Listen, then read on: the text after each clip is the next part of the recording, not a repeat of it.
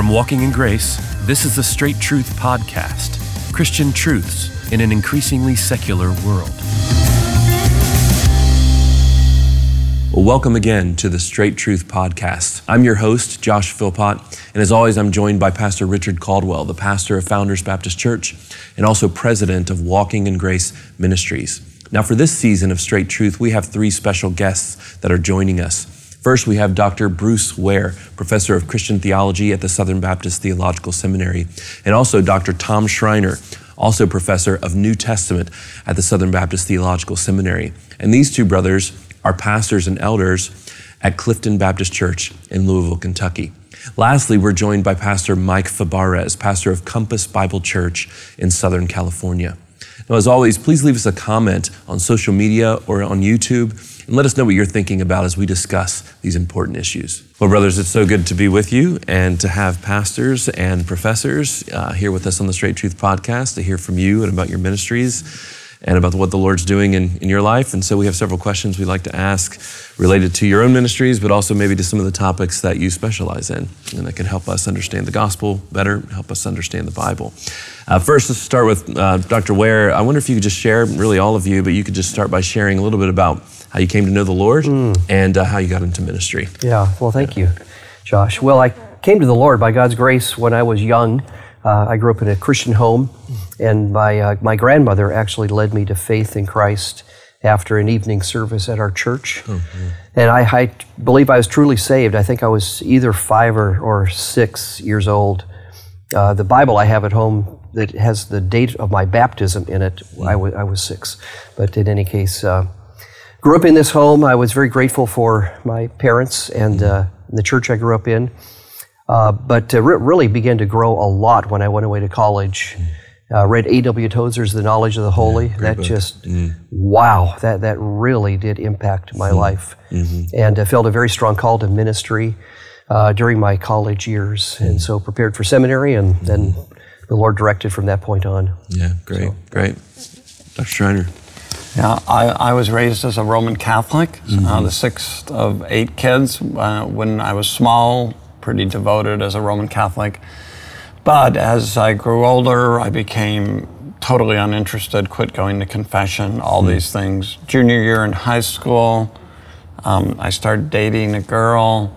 Mm. She was a very young Christian herself. Mm-hmm. She started telling me about her faith in Jesus and her own relationship to God. I'd never heard anybody talk like that before, wow. as yeah. if they had a personal relationship with God. Mm-hmm. So um, she gave me a New Testament to read. I started to read that. She had a Bible study in her home. Mm-hmm. So I saw other kids my age talking about faith in Christ. Mm-hmm.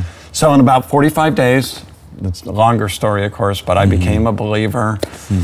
And uh, that person's now my wife. Yeah, Diane. So right, it's Diane. Mm-hmm. Yep. So, and then uh, in terms of call to ministry, Mm-hmm. it isn't as if the moment I was converted, I, I would say that moment I knew I was called mm-hmm. to ministry. Mm-hmm. But the next time I reflected on it, mm-hmm. I just knew mm-hmm. I was called to ministry, and so just had no no doubts about it from that point on, mm-hmm. and um, so everything went from there. Okay, good, good, Mike.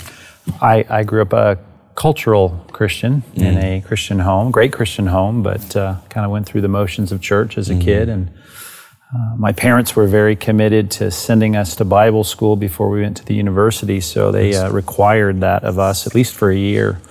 And I, uh, I shipped off to Bible school in Chicago, thinking I was a, a, Christian, but not real keen on going to Bible school. And I got there uh, really fell under the conviction of God's word and my roommate and just the whole experience. And uh, wasn't sure what was happening there my first year within mm. the hmm. month, but uh, my life was radically changed. And the more I learned, the more I realized that I was, uh, you know, became a real Christian from the inside mm. out and not the outside in. My mm. first year at college, hmm. um, and and then I didn't know what I was going to do. I, I, I, had a whole career mapped out in my mind as a high school senior, but as a Bible school student just said, I'm in a good place to be as a new Christian. I'm just going to go through the course of study and see where this takes mm-hmm. me.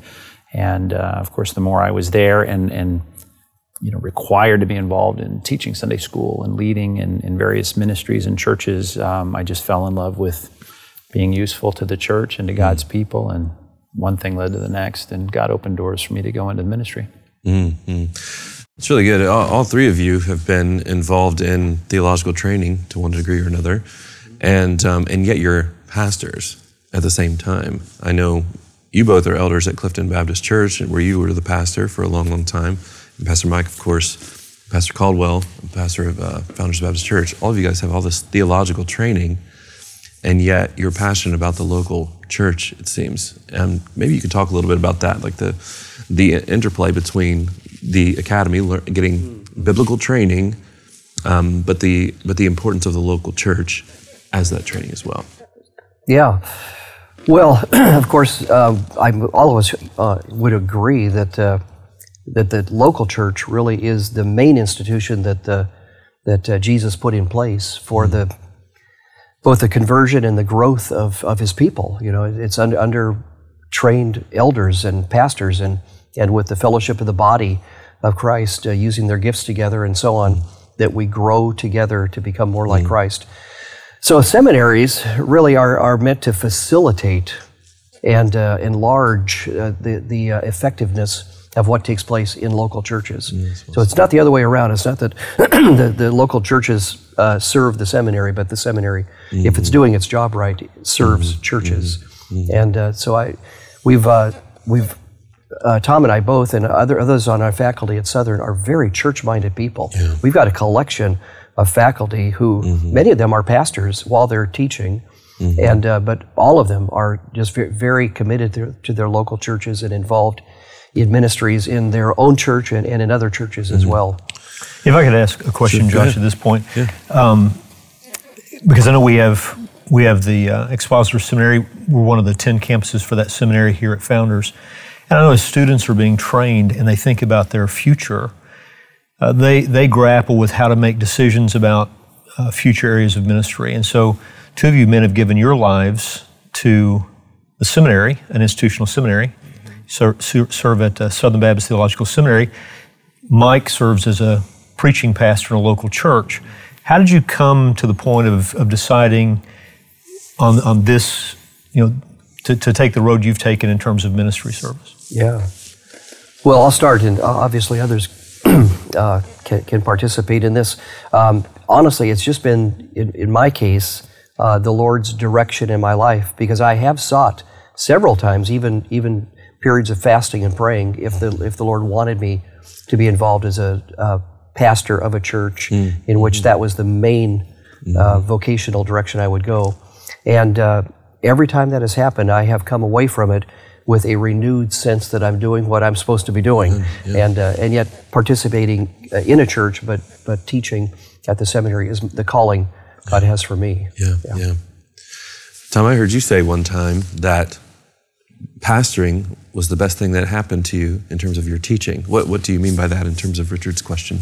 Uh, it, it helped me see as I was teaching what I should focus on. Mm. I, I think studying subjects academically is important, mm. truth is important, but I think if you're only doing research, mm. as a professor, you can begin to become more and more entranced with something that may not be as, as mm-hmm. central to the ministry and life of, of your students. Mm-hmm. I'm not saying that's necessarily true, but I think for mm-hmm. me, it helps center me as a teacher. What do, what do I want to focus on? And I always had in mind uh, shaping the students for, for pastoring, for missions, for counseling, for Christian education, because we train a wide variety of students. Yeah, good. And um, what, the, one other thing I want to say is it's so fascinating to me at Clifton. We have an internship. How many of our students have said that the, they learned most, not from the seminary, and I think they learned a lot at the seminary, but by being at Clifton, mm-hmm. Mm-hmm. putting the two together. So I, th- I think the, the primacy of the local church is uh, demonstrated again by those comments.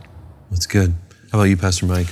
Well, I think this is why Tom and Bruce are such a great asset for the church because they have this viewpoint. Mm-hmm. And, and when the academy doesn't see that connection to the local church and why those two are uh, so closely aligned in the mission of what we're doing, Um, you know, the, the, seminary unfortunately can, can get far off from what it needs to be. But men like this that love the church, that know the church, that have been in the church, that serve as leaders in the church, and that's just really what we need.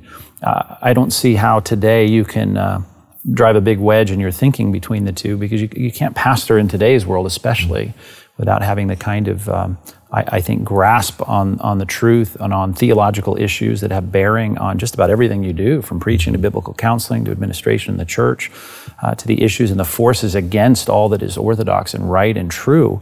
We need um, theologically trained, formal theological training. Uh, but just like Tom said, it, it has to come, I think, with a connection to real practical ministry in the church course, I you know I've, I've adjuncted at various schools, but my heart and focus 90% of the time is in the local church, and I just know there's a, um, a, a desperate need for real beefy, strong, thoughtful education that supports the leaders of those churches in today's world, I think, more than ever. Thanks again for joining us for the Straight Truth podcast. We hope you've enjoyed this episode. Now, you can find links to all of our social media channels by going to our website, straighttruth.net. Now, do us a favor. Please go to our YouTube channel and subscribe to these episodes there. We release new episodes every Thursday. Also, go to the iTunes podcast section and leave us a review. Now, Straight Truth is a production of Walking in Grace Ministries. For more information, go to walkingingrace.org.